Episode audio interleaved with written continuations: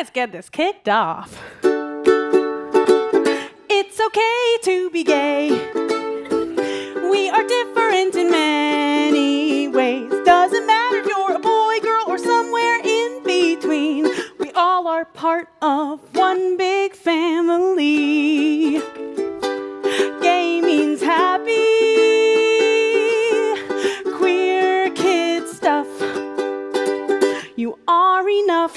here at Queer Kid Stuff.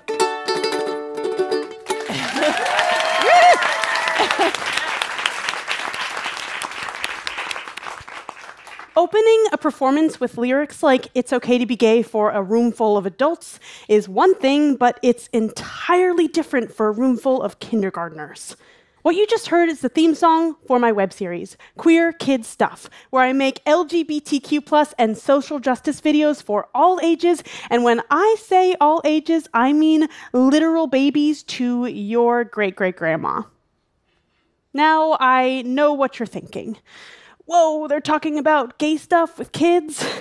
But talking to kids about gay stuff is actually crucial.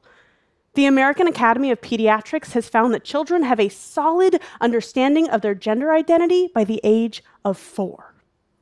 This is when children are developing their sense of self. They're observing the world around them, absorbing that information, and internalizing it. Now, most parents want their children to become kind, empathetic, self confident adults, and exposure to diversity is an important part of that social and emotional development. And gender nonconforming kids and trans kids and kids with trans and non binary and queer parents are everywhere. In the series, my stuffed bear co host and I talk about the LGBT community, activism, gender and pronouns, consent, and body positivity. We tackle these topics through songs, not unlike the one you just heard, simple definitions, and metaphors. We approach these ideas, to steal a phrase from an old professor of mine, from under the doorknob, getting down to toddler height and looking up at the great big world through their tiny little eyes taking these seemingly complex ideas and simplifying them, not dumbing them down, but homing in on the core concept. Gender is about how we feel and how we express ourselves. Sexuality is about love and gender and family, not about sex. And these are all ideas children can grasp. In one of my earliest episodes about gender, I used the idea of pronouns to underscore the definition and introduce gender neutral pronouns like they and them.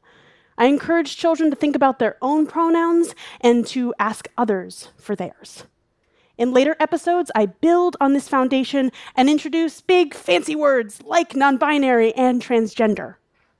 I get emails from viewers in their 20s who use my videos to explain non binary gender to their grandparents.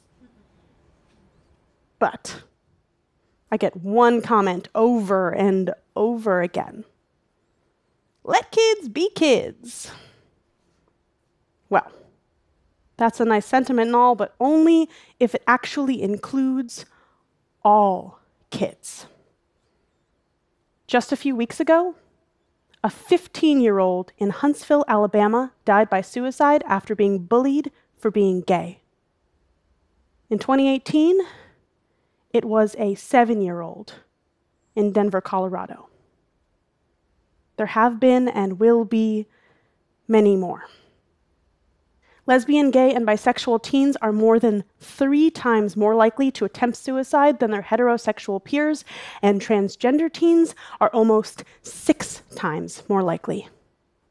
According to one study, roughly one third of homeless youth identify as lesbian, gay, bisexual, or questioning, and about 4% of homeless youth identify as transgender, compared with 1% of the general youth population surveyed.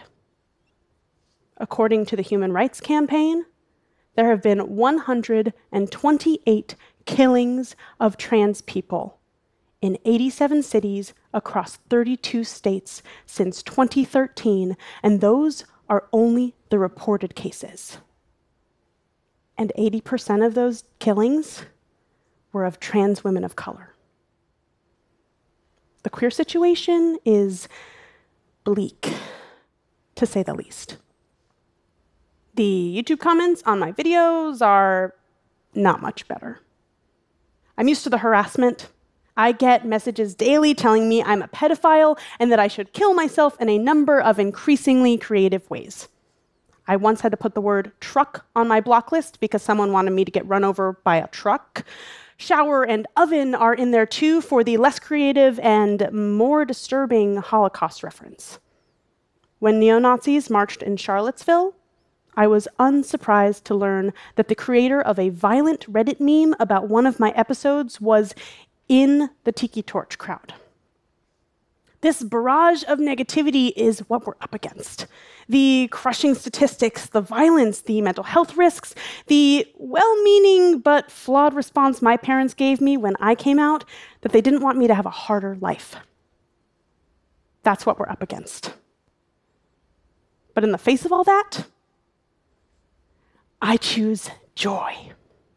I choose rainbows and unicorns and glitter, and I sing that it's okay to be gay with my childhood stuffed teddy bear. I make queer media for kids because I wish I had this when I was their age. I make it so others don't have to struggle through what I did, not understanding my identity because I didn't have any exposure to who I could be. I teach and spread this message through joy and positivity instead of framing it around the hardships of queer life. I want kids to grow up and into themselves with pride for who they are and who they can be, no matter who they love or what they wear or what pronouns they use. And I want them to love others for their differences, not in spite of them. I think fostering this pride and empathy will make the world a kinder and more equal place and combat the bigotry and hate that festers in our world. So, talk to a kid about gender. Talk to a kid about sexuality. Teach them about consent. Tell them it is okay for boys to wear dresses and for girls to speak up. Let's spread radical queer joy. Thank you.